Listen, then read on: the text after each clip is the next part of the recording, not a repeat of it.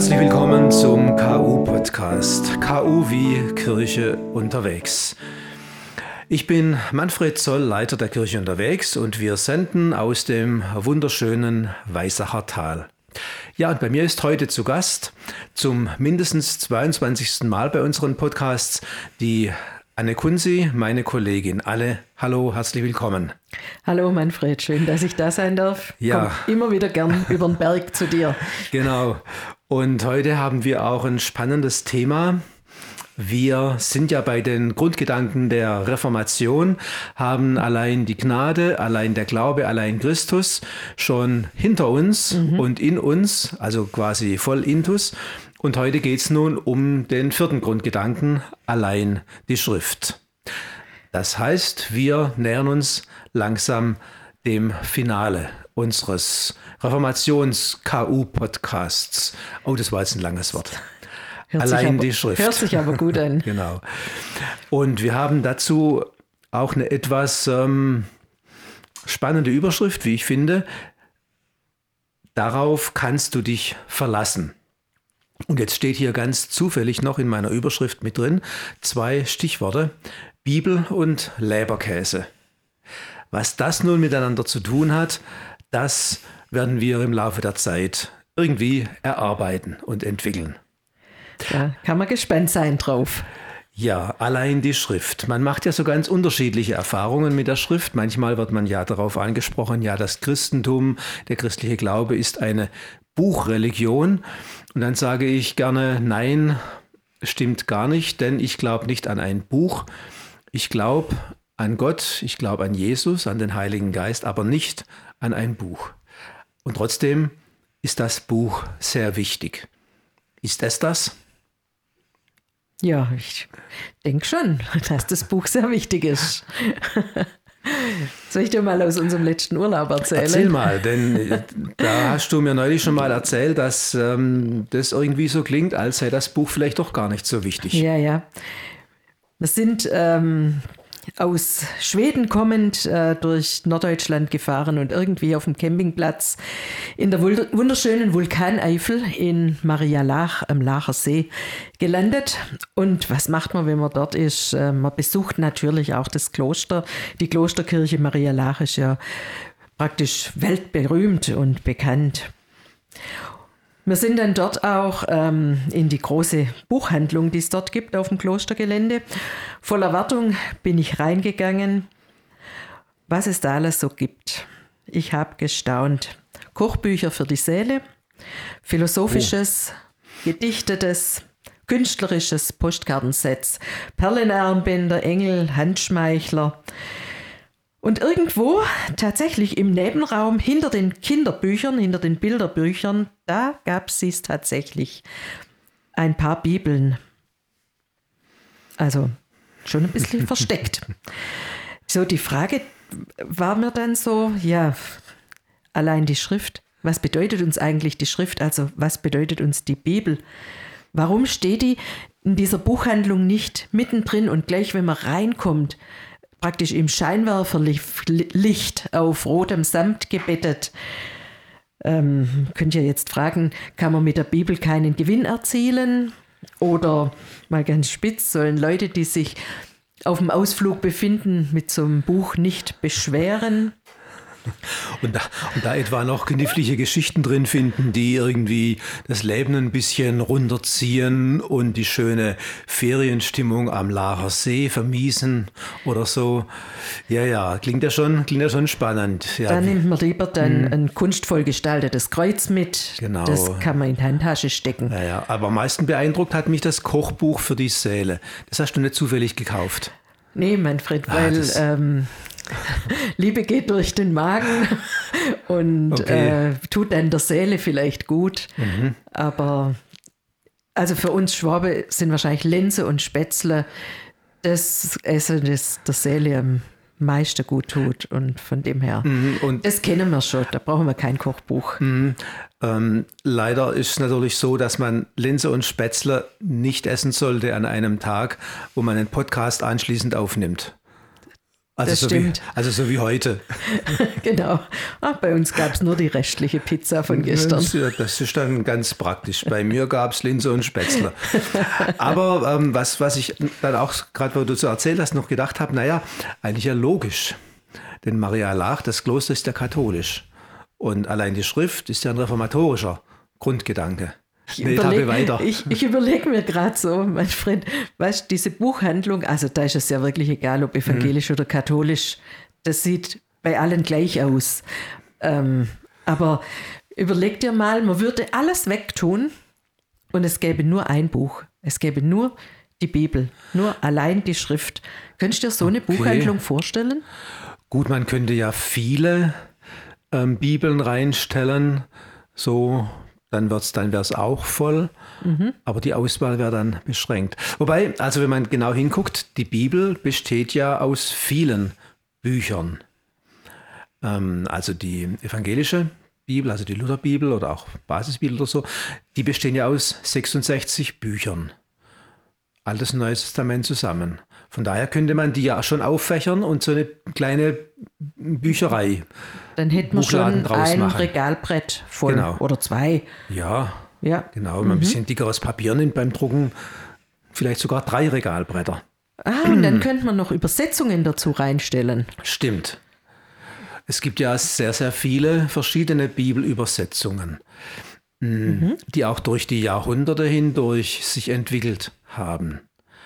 Ähm, angefangen hat es ja, also zurück geht das Neue Testament ja auf den griechischen Grundtext, das Alte Testament auf Hebräisch. Mhm. Und ähm, dann wurde das Alte Testament auch nach in die griechische Sprache übersetzt ähm, und dann auch ins Lateinische.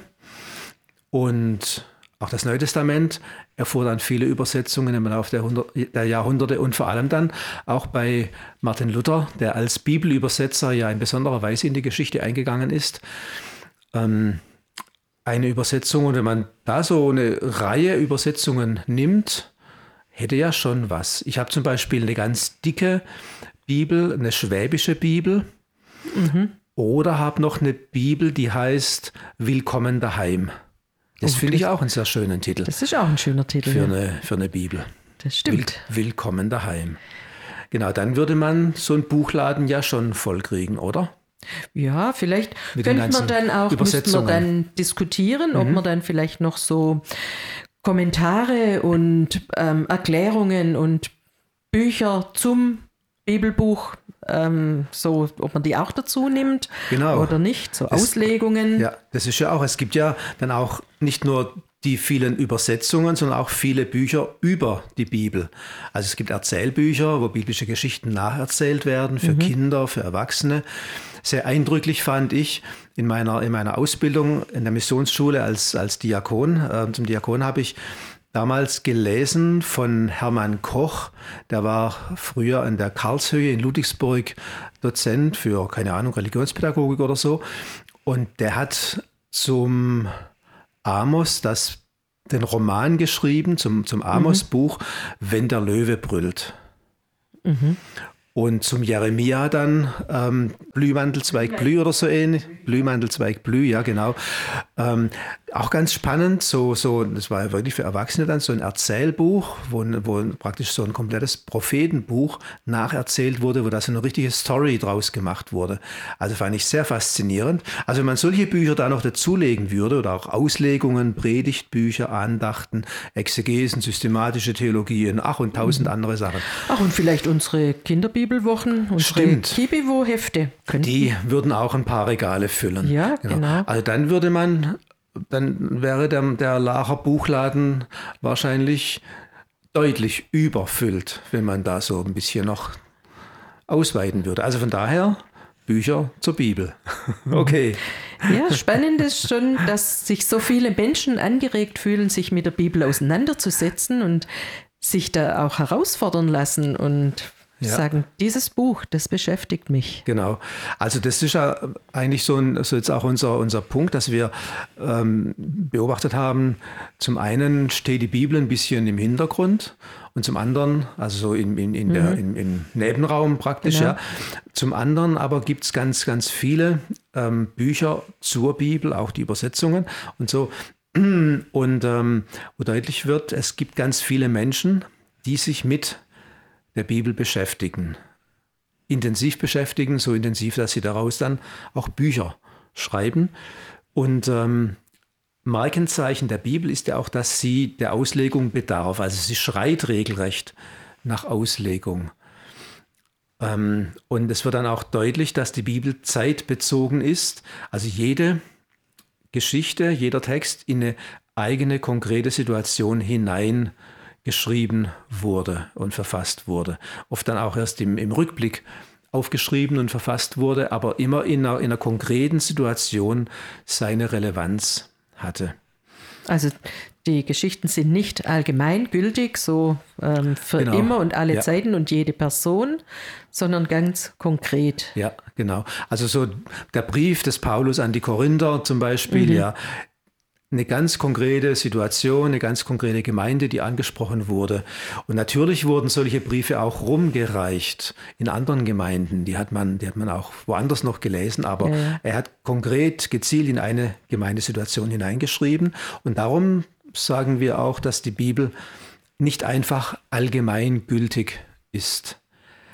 Und doch ist sie zu allen Zeiten relevant, was wiederum auch diese hohe ähm, Nutzung erklärt und diese, diese, dieses hohe Maß an Beschäftigung mit der mhm. Bibel durch die Zeiten hindurch. Nun kann man ja ähm, fragen, also wenn man wahrgenommen hat, wie, wie, wie, wie viele Menschen, erstaunlich viele Menschen sich mit der Bibel beschäftigen, warum eigentlich?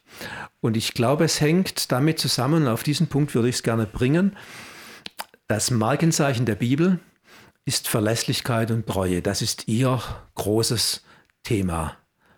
Darauf kannst du dich verlassen.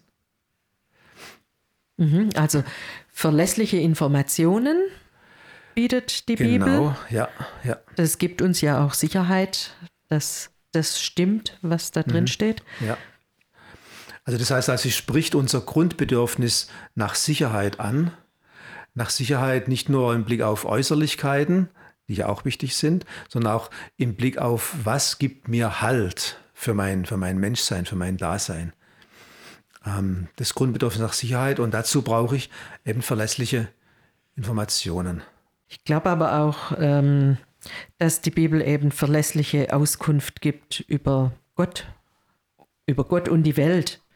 Dann haben wir im Blick auf die Verlässlichkeit der Bibel noch einen Aspekt, da kommen wir gleich nachher noch drauf. Es steht tatsächlich auch in der Bibel etwas im, über die Verlässlichkeit. Also sie gibt selber Auskunft dazu. Aber dazu nachher noch ein Gedanke. Mhm. Wir gucken zunächst mal den Aspekt an, dass die Bibel so eine Art Urkunde des Glaubens ist. Also Urkunde im doppelten Sinne.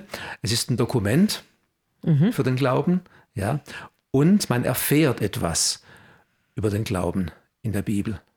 Also die Urkunde, das ist ein Dokument, ein verlässliches, mit Stempel, Brief und Siegel und so, ja, mhm. so richtig schön alt, wie so, so eine Geburtsurkunde oder so, ja, Personalausweis, mhm. nur halt ein bisschen dicker und umfangreicher. Und gleichzeitig erfährt man auch was. Also sie tut etwas den kund. Glauben. Genau, die Urkunde mhm. tut etwas kund. Also in, in mhm. einer Urkunde, wo, etwas wo was dokumentiert ist, ist klar, dieses Haus gehört der Anne Kunzi und ihrem Harry Kunzi oder keine Ahnung, ja, wie, wie nennen Sie das? Grund, Grundbuchauszug? Grundbuch, da steht sowas ja, drin ja, genau. in der Urkunde, genau. Ähm, und man spricht dann auch vom Kanon bei der Bibel, weil es ja so viele einzelne Bücher sind, Kanon. Ach so, du meinst so wie beim Singen? Also eine Stimme beginnt und die anderen stimmen dann mit ein und es vermischt sich und trägt und wird was Aha. Wunderbares und am Schluss klingt es gemeinsam wieder das ist aus. Ein cooles, ein cooles Bild, Anne. Kanon, so habe ich das noch gar nie gesehen. Ähm, dass man die Bibel praktisch betrachten kann wie einen gesungenen Kanon mit 66 Stimmen. Oh ja. Ich befürchte, dass da ein paar Stimmen auch aus der Reihe tanzen, aber ist vielleicht trotzdem schön. Ja, und, ich möchte nicht der Dirigent sein. Und, mhm, mhm. aber das zeigt dann auch, also ein cooles Bild. Mhm. Der Kanon, eigentlich ist mit dem Kanon was anderes gemeint, ähm, so habe ich das immer verstanden, aber der Kanon als wie ein gesungener Kanon, viele Stimmen, einer fängt an, die anderen stimmen mit ein und ähm, jeder und jede bringt das eigene mit ein, das eigene Verständnis des Glaubens, den eigenen Zugang zu Gott, die eigenen Erfahrungen mit Gott, wie Gott sich ihm, ihr offenbart hat, gezeigt hat. Und ein mhm. Thema. Und cool ist ja auch, dass du beim Kanon praktisch immer wieder von vorne anfängst. Mhm. Das heißt, okay. du wiederholst diese Erfahrung, die du gemacht hast mhm. und mhm. erzählst sie nochmal. Genau. Ja. Und das macht ja, also die Bibel auch. Ähm, ja. Immer wieder wird erzählt von den Urvätern mhm. wie die mit ja. Gott gelebt haben. Ja. Und das hat Relevanz für uns heute. Genau, ja. Dieses eine große Thema, ähm, Gott, der sich den Menschen liebend zuwendet, verbindlich zuwendet, treu ist. Ja, Kanon, ähm, mit der Kanonisierung, da meint man dann auch die Zusammenstellung dieser Bücher zum mhm. Alten Testament mhm. und zum Neuen Testament. Ähm, spannend, sehr spannend finde ich auch, dass sie Schriften aus vielen Jahrhunderten, ja, aus einem Jahrtausend im Grunde verkörpern, was natürlich auch zu deinem Kanonbild gut passt. Viele mhm. Stimmen aus ganz verschiedenen Zeiten. Mhm. Und wenn man sich jetzt mal überlegt, so ganz grob, ähm, wir sind jetzt Du bist so ein bisschen noch unter 60, ich mhm. bin so knapp drüber. drüber. Also im Durchschnitt sagen wir mal so 60 Jahre alt. Wenn man jetzt 50 Jahre zurückgehen würde, da sah unsere Welt doch noch ganz anders aus. Und wenn man das jetzt stimmt. überlegt, die Bibel, die einen Zeitraum von meinetwegen 1000, 2000 Jahren mhm. Menschheitsgeschichte umfasst oder noch mehr, wenn man wirklich so in die Geschichten reingeht, also auch in die Urvätergeschichten rein, reingeht. Mhm. Abraham, Jakob, Esau und so, mhm. dann ist es ja noch für eine viel längere zeitliche Wegstrecke, wie sich die Lebenszusammenhänge, wie sich das Leben in dieser Zeit verändert hat. Auch das zeigt ja, dass es nicht einfach ein allgemeingültiges Buch ist, sondern der Auslegung bedarf. Und das ist auch das Coole der Bibel, sie schreit nach Auslegung und damit auch nach Hineinlegung, also Hineinlegung in mein Leben, in mein Dasein hier, heute und jetzt. Mhm. Nicht, dass du deine Meinung in die Bibel reinlegst, sondern dass du die Bibel in dein in Leben, Leben rein, reinlegst. Genau, so habe ich es gemeint. So. Diese Geschichte, genau. ja, wenn ich da jetzt ja, ja. beispielsweise Abrahams mhm. Geschichte, ja. Genau ähm, dieser, dieser, diese Berufung des Abraham, Abraham, geh aus deinem Vaterland und so. Ähm, ja, wenn ich sowas in mein Leben hineinlasse, hineinlege und gucke, ähm, wo sind denn meine Aufbrüche, mhm. wo ist bei mir Aufbruch notwendig zum mhm. Beispiel ähm, und mich da ansprechen ja. lasse. Und äh, Manfred, diese Kanonisierung, die ist dann irgendwann aber abgeschlossen. Die ist abgeschlossen, genau, ja, genau, weil ähm, zum einen, das Alte Testament war ohnehin klar mhm. abgeschlossen, dann auch schon ähm, lange vor Christus. Und ähm, das Neue Testament, das sich dann mit den Geschichten und Texten von Jesus beschäftigt und dann eben auch von der ersten Gemeinde beschäftigt, mit den Briefen, Apostelgeschichte, Briefe. Ähm, abgeschlossen auch deshalb, weil dann deutlich wurde, das hat sich bewährt für die Nutzung in den Gemeinden, die sich dann gebildet haben. Mhm. So etwa 200 nach Christus, so ganz grob. Da war bei uns immer sagen der Käsgesser, ja, mhm. da war es eigentlich im Wesentlichen klar, welche Schriften man verwendet. Also so im, das nennt sich dann zweites, drittes Jahrhundert nach Christus etwa in mhm. dem Zeitraum. Mhm. Mal ganz grob. Wir machen heute ja keinen Geschichtsunterricht, von daher ja, kommt genau. es nicht auf die exakte Jahreszahl an. Ja, aber so eine grobe genau. Einordnung genau. finde ich ist schon genau. spannend. Und, der, und der, der, der Knackpunkt war wirklich, zu sagen, das hat sich bewährt, das stellen wir jetzt fest mhm. und mit den Schriften arbeiten wir künftig in den Gemeinden. Und ähm, mhm das war dann auch ziemlich unumstritten, auch all die Jahrhunderte hindurch. Hm, selbst in dieser um, in, den, in den umwälzenden Phasen, die es dann gab für, für Kirche und Gesellschaft, also wenn ich jetzt nochmal Reformation anspreche, war weniger die Frage, welche, welche Texte müssen da rein in die Bibel, das war eigentlich gar nicht so groß die Frage. Martin Luther hat da schon auch ein bisschen mhm. rumgemacht mit ein paar Texten und gesagt, das bringt nichts, das macht ja gar keinen Sinn und es passt nicht in meine Theologie und so und dann hat er es aber trotzdem drin gelassen und gut. Genau.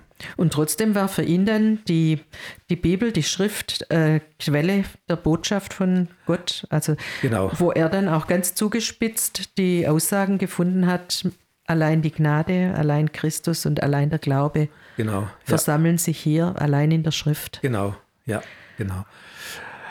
Weil diese Schrift eben das Zeugnis gibt von Jesus Christus, von Gott, wie er sich offenbart hat in der Welt. Und deshalb allein in der Schrift finden wir diese zugespitzten Aussagen. Und hier finden wir Erfahrungen unzähliger Menschen mit Gott, Glücksmomente, Krisenzeiten, Kriegszeiten, Sterbenszeiten, Fastenzeiten, Wohlstandszeiten. Es ist alles, alles drin, was das Leben ausmacht. Und deshalb hat sie auch, hat diese Schrift eigentlich auch Relevanz durch alle Generationen hindurch. Mhm, Und eigentlich geht es immer um die Grundfragen. Also, woher kommt das Leben? Woher kommen wir? Wozu sind wir eigentlich da auf der Welt? Ähm, wie kann ich mit meinen Fehlern, wie kann ich mit Vergehen, Versagen umgehen? Was hilft mir zum Leben? Mhm, genau. Konflikte gibt es ja auch zu allen Zeiten, kleine und große Konflikte. Also die ganz normalen alltäglichen Lebensthemen. Ja, spannend ist es ja auch, ähm, finde ich, dass die Bibel Geschichten erzählt, dass sie eher Geschichten erzählt und kein Ratgeberbuch ist oder ein Ratschlagbuch. Ähm, das, So mit Rezepten für die Seele oder so. ja, genau, sondern sie erzählt Geschichten und in den Geschichten kann ich mich wiederfinden. Manchmal kann ich ihnen ausweichen, wenn es mir zu nah ist, kann sie mich später wieder damit befassen. Ähm, aber ich kriege nichts um die Ohren geschlagen. Ich darf mich selber damit auseinandersetzen. Und ich kann mich einschwingen in Texte oder Gebete, die Menschen in schwierigen Situationen gebetet haben. Oder manchmal auch in Glückssituationen, an Glückstagen gebetet haben. Da kann ich mir einfach auch Texte raussuchen und mich da einschwingen und mir diese Texte zu eigen machen. Ja. Ganz besonders wahrscheinlich auch einfach die Psalmen dann, Ja. in denen man solche auch lyrischen Texte dann findet Ja. und Gebete findet. Genau, ja. Hm, Also ich bin, ich bin gestern über so einen, über so einen Psalmtext gestoßen, ähm, wo ich das große Dennoch des Glaubens fand. Ähm, wir, wir machen ja ganz unterschiedliche Erfahrungen in unserer Welt und dann mit diesen Kriegsszenarien, die wir derzeit haben ähm, und die einfach bedrängend, beängstigend sind, viele Sorgen wecken. Und dann kommt doch dort immer wieder dieses, dennoch bleibe ich stets an dir, denn du hältst mich an meiner rechten Hand. Du leitest mich nach deinem Rat und nimmst mich am Ende mit Ehren an. Nicht mit Schimpf und Schande, sondern mit Ehren angenommen. Dennoch, das Dennoch des Glaubens finde ich ein richtig, richtig toller Text, Psalm 73 zum Nachlesen. Mm, Dort kommt auch das mit dem Ochs vorm Berg vor. Genau, haben wir schon mal, drüber, schon mal gesprochen. drüber gesprochen. Genau, und dann kommt hier hinten raus zu das Dennoch des Glaubens. Also so solche Texte, die man sich zu eigen machen kann, total klasse, finde ich.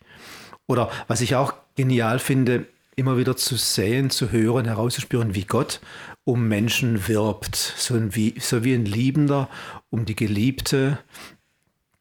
Ähm, Also ganz, ganz faszinierend, wie Gott um Menschen wirbt. Ja. Mhm, ihnen nachgeht, Ja. ihnen die Tür offen hält, ihnen entgegengeht. Je, nach, je nachdem, wie es der Mensch in dieser Situation gerade Genau. braucht. Ja. Und wo man so ein, wie so ein Mosaikbild vom Handeln Gottes kriegt.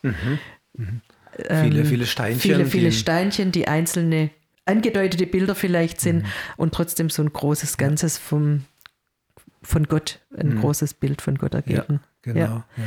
Gut, das, das Mosaikbild ist natürlich auch ein cooles Bild, ähm, wenn ich mich so durch die Bibel hindurch, hm, hindurch lese, im Laufe des Lebens verschiedene Geschichten wahrnehmen nehme und immer wieder auch neu wahrnehme.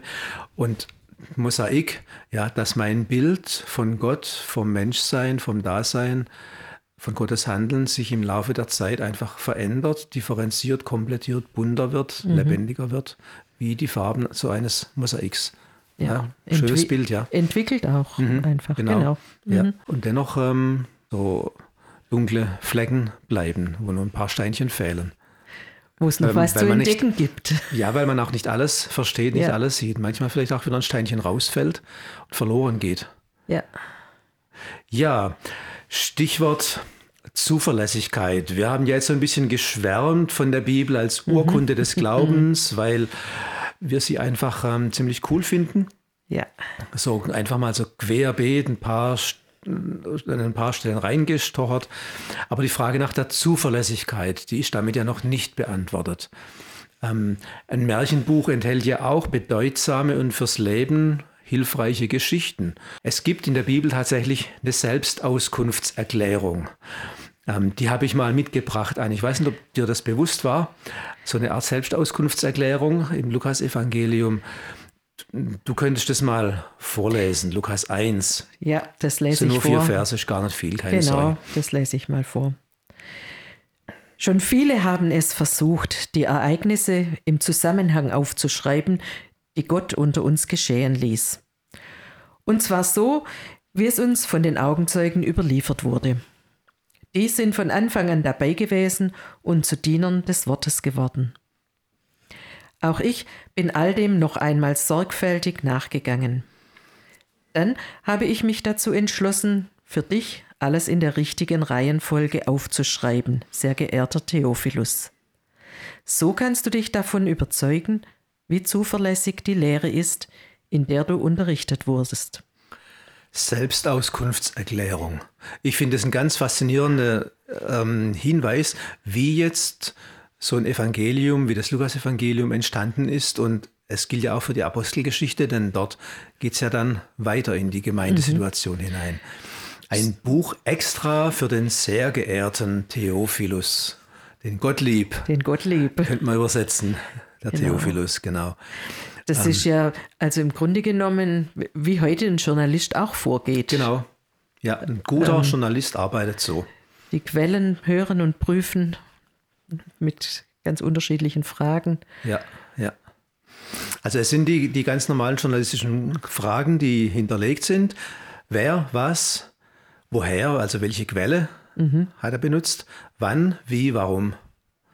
Die ganz normalen Fragen, mit denen, die, die einfach zum journalistischen Handwerk gehören. So hat er gearbeitet, Recherche, Augenzeugen, auf Zuverlässigkeit, die Quellen geprüft, bearbeitet, chronologisch geordnet. Und das Ziel, du hältst das Zeugnis nun in Händen, kannst dich selbst überzeugen von der Zuverlässigkeit dessen, was man dir bisher erzählt hat von Gott und der Welt, von Jesus und der Gnade Gottes. Du kannst dich selbst überzeugen. Nimm und lies. Nimm und lies. Ja. ja. Also das ist einfach Handwerk, ja, nichts als Handwerk. Ähm, von Menschen geschrieben, von Menschen recherchiert, Handwerk. Mhm. Aber gutes Handwerk, so wie Ja. das aussieht. Ja, ist auch ein, ein das Lukas-Evangelium ist auch eine tolle, ähm, toller Stil, ja, eine tolle Schreibkunst. Ging es dem, ähm, ging's dem Lukas um Wahrheitsfindung? Natürlich, ja, präzise Überlieferung, ja. Also, dass einfach zusammengefasst wird, ähm, kompakt und klar, was sind diese Geschichten von Jesus von Anfang bis Schluss. Also von ähm, ja, Johannes der Täufer, ähm, die Verheißung, Stammbaum, Geburt Jesu, Maria, die Mutter Jesu und so, bis hin dann zu den ganzen kleinen Geschichten, die dann kommen mit Gleichnissen, mit Reden und so, bis hin zu Kreuzigung, Tod und Auferstehung. Ähm, mich beschäftigt gerade so noch der Satz, so kannst du dich davon überzeugen, wie zuverlässig die Lehre ist, in der du unterrichtet wurdest. Im Grunde genommen ist das ja Erwachsenwerden. Ich kriege als Kind Geschichten erzählt, die ich vielleicht gar nicht so richtig einordnen kann, Okay. die mir aber ein Bild vermitteln und dann, wenn ich weiß, äh, wenn ich praktisch in der Lage bin, kognitiv auf einer anderen Schiene damit umzugehen, dann kann ich das, kann ich mich davon überzeugen, dass das alles ähm, wahr und zuverlässig ist, genau. was ich schon als Kind gelernt habe. Mhm, genau, ja. Das wäre so ein bisschen auch für uns ähm, die, die Ansage, wo wir an verschiedenen Stellen biblische Texte mal gehört haben, biblische Geschichten gehört mhm. haben, hier kompakt nachzulesen, was mhm. ist denn jetzt diese recherchierte und geordnete Geschichte von Lukas, ja. was er dem sehr geehrten Theophilus geschrieben hat. Hm, der andere Aspekt, der in dem Satz mit drinsteckt, ist, dass ähm, der Theophilus offenbar von ganz vielen Stellen schon irgendwas gehört hat, mhm. so vom Hörensagen, was über Jesus mitgekriegt hat. Es ist etliche Jahre nach Jesu Tod und Auferstehung, wo, wo das geschrieben wurde. Und der Theophilus hat eine Menge gehört und gesehen und wahrgenommen. Und jetzt hat er es hier kompakt, handlich verpackt, in einem Strang durcherzählt, das Kommen, Werden, Leben, ähm, Sterben und mhm. Auferstehen Jesu. Ja. Genau. Du kannst dich überzeugen. Nimm und lies. ja. Ähm, also Handwerk. Die Quellen sind zuverlässig. Die Inhalte im Blick auf Jesus sind verlässlich. Darauf kannst du dich also verlassen. Aber jetzt fällt mir auf, die sachliche Ansage, gründlich recherchiert, ist das eine. Aber die objektive Richtigkeit, die stellt die fragende Seele und das zweifelnde Herz nicht zufrieden. Ja, man mhm. kann zwar beteuern, das stimmt alles, mhm. glaube ich's oder glaube ich's nicht. Das bleibt dann trotzdem, Weil ja. Das, das, das ähm, Phänomen im Blick auf Kommunikation, gelingende Kommunikation, ähm, haben wir ja heute genauso mit vielen, mit vielen Themen, die uns und unsere Zeit beschäftigen. Ähm, dass man zwar von wissenschaftlicher Seite her sagt, so ist's, ja, das ist mhm. erforscht und ähm, die Wissenschaftler gehen insgesamt klar davon aus, so ist's. So ist's, ja. Aber nehme ich das für mich auch wahr? Genau. Und dazu brauchst du noch was anderes. Und das Coole ist, dass die Bibel selber dazu auch eine Ansage macht. Jetzt bin ich aber gespannt. In der Bergpredigt ähm, werden von Jesus folgende Worte überliefert. Wer diese meine Worte hört und sie befolgt, ist wie ein kluger Mensch, der sein Haus baute. Er errichtete es auf felsigem Boden. Zitat Ende. Und ähm, es hielt dem Hochwasser und den Stürmen stand, füge ich jetzt noch hinzu, das wird dann dort im Text auch deutlich, geht noch ein bisschen länger. Also die Erfahrung zu machen, die Worte tragen. Mhm. Aber die Erfahrung mache ich erst, wenn ich mich einschwinge in diese Worte, wenn ich höre und befolge und es ausprobiere. Den zweiten Schritt praktisch mache. Genau. Nicht beim Hören und ja. beim Verstehen wollen bleibe, ja. sondern ja, befolge, ausprobiere. Ja. Kann ich mich darauf verlassen? Genau, ja. Also, ähm, das eine ist die Beteuerung oder auch der Nachweis verlässlich, geprüft, das stimmt. Mhm. Das andere ist, wie erfahre ich, dass es stimmt? Indem ich es höre und befolge. Dann erfahre ich, dass das Fundament, auf dem mein Lebenshaus gebaut wird, hält und trägt, auch in den Stürmen. Und das wiederum ist ja auch die Erfahrung vieler Menschen, deren Geschichten in der Bibel ähm, überliefert werden, mit allen Höhen und Tiefen, die sie durchmachten. Auch die Erfahrung vieler Menschen, vieler Glaubenszeugen, sagt man ja dann mhm. auch ja, durch die Jahrhunderte hindurch, die Erfahrung, ich habe diese Worte gehört und mich ihnen anvertraut und macht die Erfahrung, okay, sie halten. Was man natürlich schon auch, ähm, was ich da schon auch sagen möchte, ist, dass die Bibel ja nicht die Erfüllung aller Wünsche verspricht oder dass sie auch den Glaubenden nicht verspricht, dass sie ohne Durststrecken auskommen oder dass alle Krankheiten mhm. geheilt werden, wenn man nur recht glaubt oder dass alles Unglück vermieden wird oder immer ein Schutzengel uns auffängt oder ein Handschmeichler. Das sind zwar allzu menschliche Wünsche, die ich gut verstehen kann und ich wünsche allen Glück, Erfolg, Segen und Gesundheit und viele, viele gesunde Kinder und Enkelkinder ohne Ende. Aber die Bibel verspricht was anderes. Sie verspricht, dass die Stürme unseres Lebens uns Tränen in die Augen treiben und möglicherweise die Haare zerzausen oder sich vom Kopf reißen. Aber die Bibel verspricht, dass jede Träne, die wir weinen, von Gott aufgefangen wird und dass unsere Haare von Gott gezählt sind. Das ist das Versprechen der Bibel. Unser Leben ist eben auch im Leiden und Sterben geborgen. Ja, es ist kein Schönwetter, Sonnenschein Gott, sondern ein Allwetter Gott, mit dem wir es hier zu tun haben, den die Bibel bezeugt. Und ähm, das finde ich eigentlich auch viel wichtiger, dass wir gehalten werden in den Zweifeln, in unserem Leid. Und jetzt geht es darum, dies einzuüben. Vielleicht auch zusammen mit der Bibel, dies mhm. einzuüben. Wir haben jetzt ähm, ausgehend von der Frage Urkunde des Glaubens, die Frage der Zuverlässigkeit in zwei verschiedenen ähm, Etappen angeguckt. Das Selbstzeugnis, die Selbstauskunftserklärung des Lukas, dann auch ähm, das Wort von Jesus, wer hört und befolgt, wird erleben, dass es stimmt. Mhm. Und jetzt ähm, ist die Frage, und wozu nützt mir denn jetzt die Bibel? Was bringt sie mir? Und da haben wir jetzt einen Beitrag, einen Gastbeitrag von der Sarah, die eine Geschichte erzählt. Hören wir mal rein. O-Ton Sarah.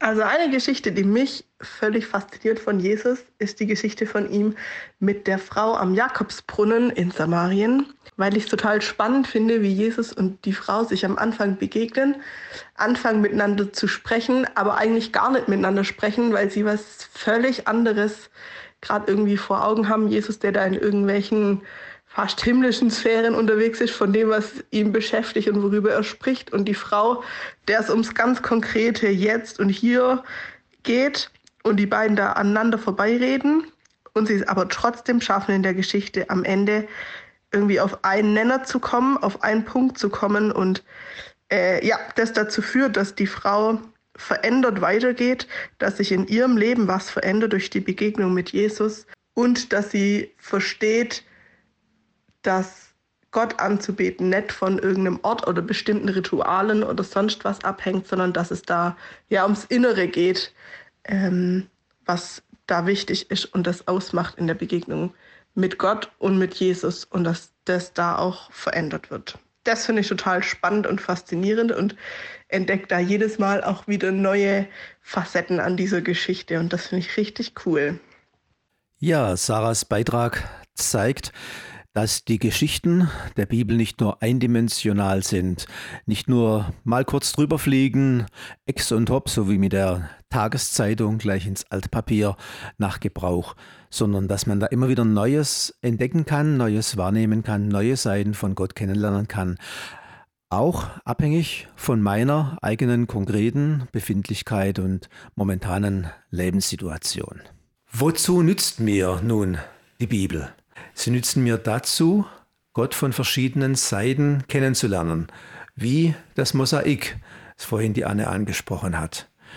Und vielleicht auch mal aus einer anderen Rolle so eine Geschichte zu verstehen, um sie ganz anders und neu wahrzunehmen. Und auch in einer anderen Situation so eine Geschichte wieder von neuem wahrzunehmen. So eine Geschichte wie Jesus und die Begegnung mit der Frau am sogenannten Jakobsbrunnen. Ähm, vielleicht auch hier an der Stelle ein kleiner, ein kleiner Hinweis, ein kleiner Exkurs könnte man auch sagen, wie Lernen funktioniert. Lernen braucht immer die emotionale Ebene.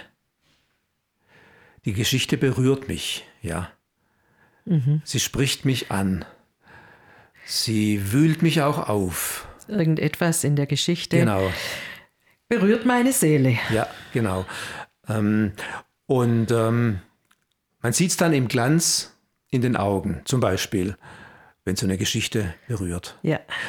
Hm, wenn wir zum Beispiel am Campingplatz Kindern Geschichten vorspielen, dann ist das so diese emotionale Ebene, die wir ansprechen, wenn wir das an Bibeltheater machen. Mhm. Ja, und, und die, die Kinder, Kinder, dann da sitzen, Mund und Augen offen genau. und ja. Ja, sie aufsaugen. Ja, tolle Erfahrung. Aber es braucht dann auch die Präzisierung. Das Lernen braucht auch die Präzisierung, sprich, es ist wichtig, dann auch die Bibel kennenzulernen, also vielleicht auch selber drin zu lesen oder auch Zeitgeschichte und Zusammenhänge wahrzunehmen. Und das finde ich, du Anne, du machst es ja super bei diesen Mini-Kibivos, die du mhm. entwickelst, wie du da Kindern Zugänge ermöglicht ähm, zur Zeitgeschichte, zu den Lebensweisen, Lebensgewohnheiten der mhm. Menschen damals. Finde ich ein geniales Konzept. Ja, dann kann man die Geschichte ganz anders erleben, nochmal, wenn man da ein bisschen ja. ähm, verstehen. Also diese ähm, Präzisierung hat ja dann auch wieder Auswirkungen auf die, äh, auf die emotionale Ebene. Genau, genau. Ja, genau. Und dann brauchst du als drittes noch die Ver Verallgemeinerung. Also wie wende ich das hier und heute an? Ähm, es hat allgemeine Bedeutung, was ich gelernt habe, was ich in, diesem, in dieser emotionalen Wahrnehmung der Geschichte erfahren habe, was ich durch die Präzisierung gelernt habe. Es hat allgemeine Bedeutung, weit über meinen jetzigen momentanen Gefühlszustand hinaus. Lernen, auch mit der Bibel lernen, mit biblischen Geschichten lernen fürs Leben heißt, die emotionale Ebene wird angesprochen. Es braucht dann auch die Präzisierung und die Verallgemeinerung. Und ähm, da werden wir in unserem nächsten Podcast noch ein bisschen weitermachen, weil es dann einfach auch um persönliche Zugänge geht. Mhm. Und ähm, für jetzt hast du uns noch eine kleine Schlussgeschichte mitgebracht. Ja, es ja, fehlt genau. ja noch der Leberkäse. Genau. Auf den warte ich die ganze Zeit, dass es noch ein Genau, letztendlich geht es gibt. auch um diese Erfahrungen, die ich mit der Bibel mache, um diese emotionale Ebene, um die Präzisierung und um die Verallgemeinerung. Du wirst gleich sehen. Ich habe ja ähm, eine Erzieherausbildung gemacht und unser Schulleiter, der hat praktisch jedes neue Schuljahr die Neuen mit einer, mit seiner Leberkäse-Geschichte begrüßt. Er erzählte dann, wie er an die Schule kam als Schulleiter und wie er sich für seine Mittagspause den besten Leberkäse im Westen Stuttgarts suchte. Ähm, er hat einfach Leberkäse sowieso schon möge, aber jetzt hat er da eben den besten gebraucht. Das ist in Stuttgart und nicht in Bayern. Genau. Und ähm, er hat ihn dann tatsächlich direkt um die Ecke beim nahegelegenen Metzger gefunden.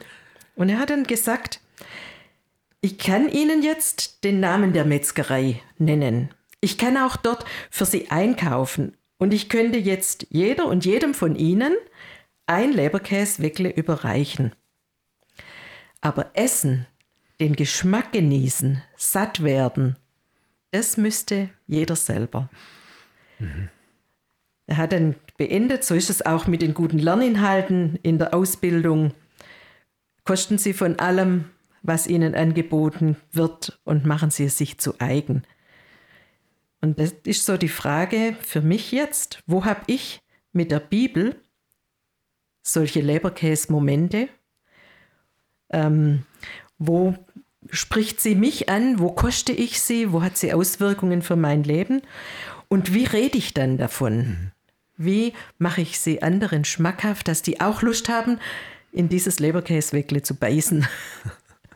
Genau, ja super, tolle Geschichte. Und ich bin überzeugt davon, das hängt jetzt nicht daran, ob jemand vegetarisch oder vegan gerne isst oder dann doch ähm, Leberkäse, denn da gibt es mindestens genauso leckere Momente. So ist es. Und äh, wenn man die Bibel genießt, das ist dann wirklich lecker. Ja, vielen Dank für Bibel und Leberkäse. Damit sind wir mit unserem Thema für heute. Darauf kannst du dich verlassen, erstmal am Ende. Es ist noch lange nicht alles gesagt, aber für heute soll es mal reichen. Wir setzen das nächste Mal an bei konkreten biblischen Geschichten und fragen dann auch, wie gelingt es, Mutmachworte, Lebensworte zu finden. Vielen Dank fürs Zuhören heute, euch da draußen, dass ihr dabei wart bei unserem KU-Podcast und vielen Dank dir, Anne, für Geschichten, die du eingebracht hast, für Bilder, fürs Mitdiskutieren, Hinterfragen. Dann darf ich mich jetzt für heute von Ihnen und für euch verabschieden. Seid behütet, alles Gute, auf Wiedersehen und Tschüss.